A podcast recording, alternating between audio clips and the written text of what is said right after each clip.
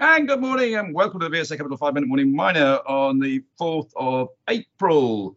And I'm back from my trip uh, in front of the United States, which was fascinating. Anybody wants to know what I was up to, then uh, you can read it in my dispatches from America or message me directly and ask what I've been up to. Um, and by the way, it was uh, very nice to meet one of our regular listeners who listens from Tahoe.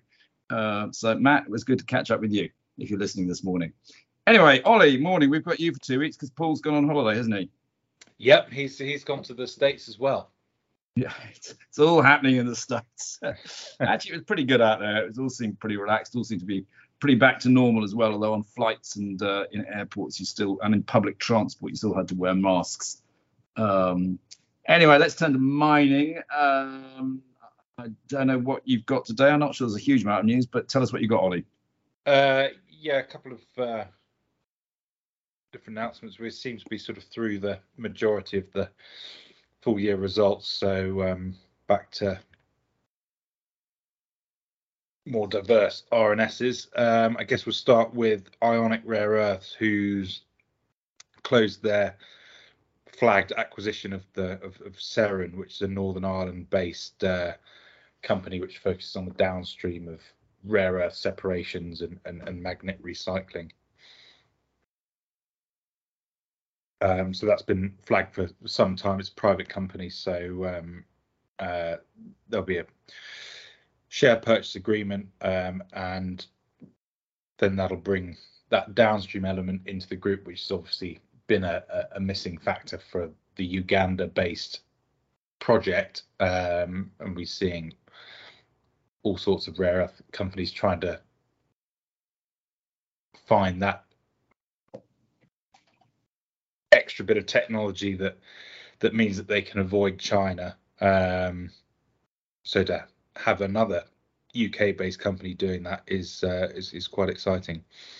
Yeah, I mean, it's, it's, it's becoming a bit of a theme actually across the, I would say, the entire mining industry, isn't it? I mean, you're obviously seeing it in rare earths, you said, for to a, so that you can have your own processing in the West rather than relying upon Chinese. But I mean, funny enough, we're, we're, we're seeing it obviously in the vanadium companies. A lot of the vanadium miners are trying to start doing their own batteries and vice versa. Some of the battery companies are looking at the mining companies. Uh, it's probably only a matter of time before we see the lithium companies starting to put in their own lithium hydroxide plants. Uh, and it's becoming a bit of a theme, isn't it? Uh, definitely. Um, it, it's a question now. What what are the economics going to look like, and are domestic investors, end users, prepared to pay pay a premium? Um, probably, certainly in the first couple of years, uh, while they get established, um, to move away and, and and guarantee that security of supply outside of China.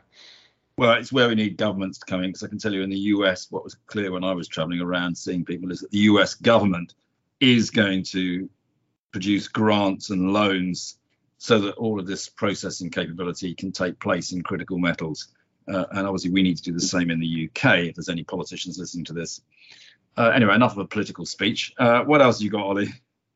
Uh, brief announcement from from Caledonia on their quarterly dividend. Um, 14 cents a share, so uh, a little higher than than last year's, which was uh, well, sort of implied run rate on that. Uh, last year's full dividend being 50 cents a share, so uh, 14 implies slightly higher than that. But obviously this year they are guiding to higher production at 73 to 80,000 ounces compared to uh, 67 last year. But that should be achievable as they'd uh, increased throughput throughout the year, so that's probably closer to the Q4 run rate than uh, than anything else. Um, but you know, gold sector as a whole looking pretty cheap, particularly at the current price.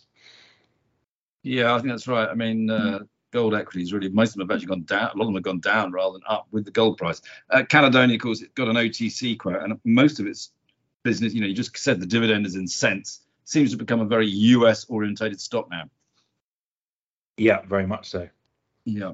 Uh, did I see a record auction of Gemfields? Uh, yes. Yeah. Uh, nine point four dollars a carat, which is sort of double the pre pre COVID price level.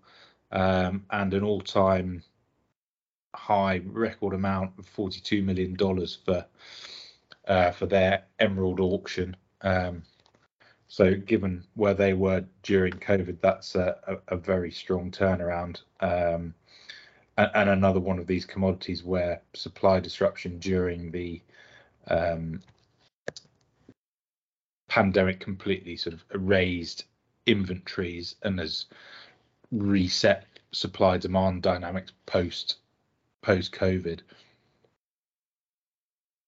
Yeah. Okay. Uh, anything else? Um, there's a brief update from Cleantech Lithium, which obviously uh, listed quite recently, that looks to have bounced quite strongly on the news. I don't think there's too much new in there um, if you followed the the IPO, um, but looks like everything progressing according to to plan for them. Uh, yeah, I saw that. I mean, I, I think you know the detected that the brines have got lithium in. Well, sort of know that. I mean, most of the brines down South America do. Um, but as you say, it's it's all fine. Um, not an issue there at all. Um, all right, that's probably about it, isn't it? Uh, yeah, I think so for today. Yeah.